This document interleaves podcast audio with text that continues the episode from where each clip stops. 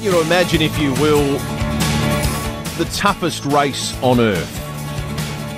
The Arctic Ultra, 617 kilometres through the frozen landscapes of the Canadian Arctic. See, I, I thought the city to Bay was hard enough. Oh no, this is this is slightly more uh, onerous. Uh, this one, they you go into it knowing only one in five people are going to finish it. Four in five people won't make it to the finish line in the allotted time.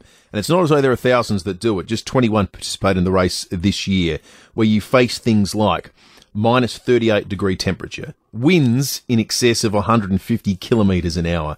You've got to combine those two things with the fact you've got to be self sufficient. You're carrying your food, you're carrying everything you need to survive for that nine day period. Our next guest not only undertook this challenge, but completed it. Tim Hamlin, who uh, is one of our colleagues, actually works for Nova in Melbourne. Good morning to you. Good morning, guys. How are you? Uh, that sounds uh, uh pretty impressive, doesn't it? well, it is impressive. Why did I do that? well, I was going to say, it does lead to the inevitable question as to why, Tim. Uh, well, look, uh, a while ago, like 2015, I uh, I did a run through the, the desert in, in the Sahara, and I went, I've done something hot. I should do do something cold. So uh, a friend of mine from Adelaide, actually, Matt, he was googling and he he, he found the 6633 Arctic Ultra. He said, "Let's give it a crack." we gave it a crack. We we both didn't finish in 2017, so I uh, I spent six years stewing, training, and uh, getting myself ready uh, emotionally and mentally, and, and, and I cracked it this year, which is which is pretty good.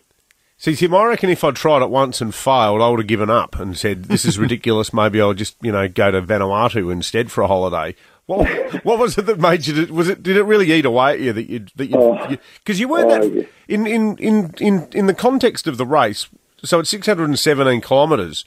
The first time you did it, you're only about 100 odd k's away from the finish line, weren't you? Yeah, it, th- this race just eats at your soul, and, and I was I was absolutely gutted. I never made it the first time, and and just you know, it, every day I, I would say I would have thought about that race every day for six years. And then when I got a chance to go back this year, I went, I just can't. I, I have to leave everything out on the race, On the road, it's you know the Dempster Highway, which you might have seen in Ice Road Truckers. That's the road you go up right through up to Tuktoyaktuk.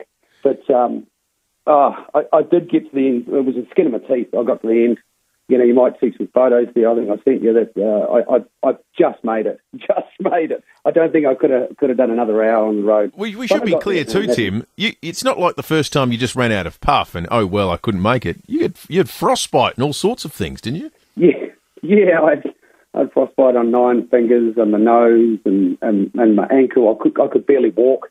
So, but I got there. Look, you know, it was an, it was it was yeah, tough. It was tough. But I got there and I don't need to go back. Maybe I'll go back in the summer.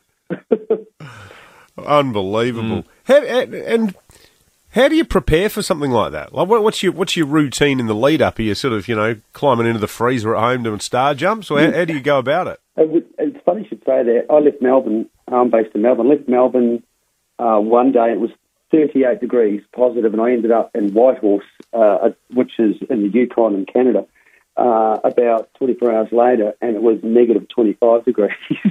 Oh.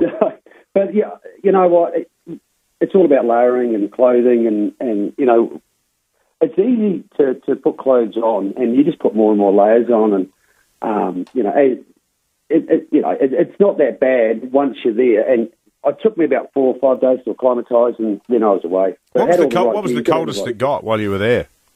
Probably the finish line was just negative 38 degrees. It was it was freezing. You know, and also your your body's starting to pack up, and you know, and your body's working so hard to actually warm yourself up.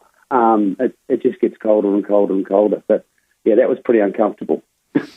well, Tim, congratulations to you, mate. That's a, just a, a remarkable achievement. As we say, only a handful of people actually finished the race, and uh, few start it, but even fewer finish it.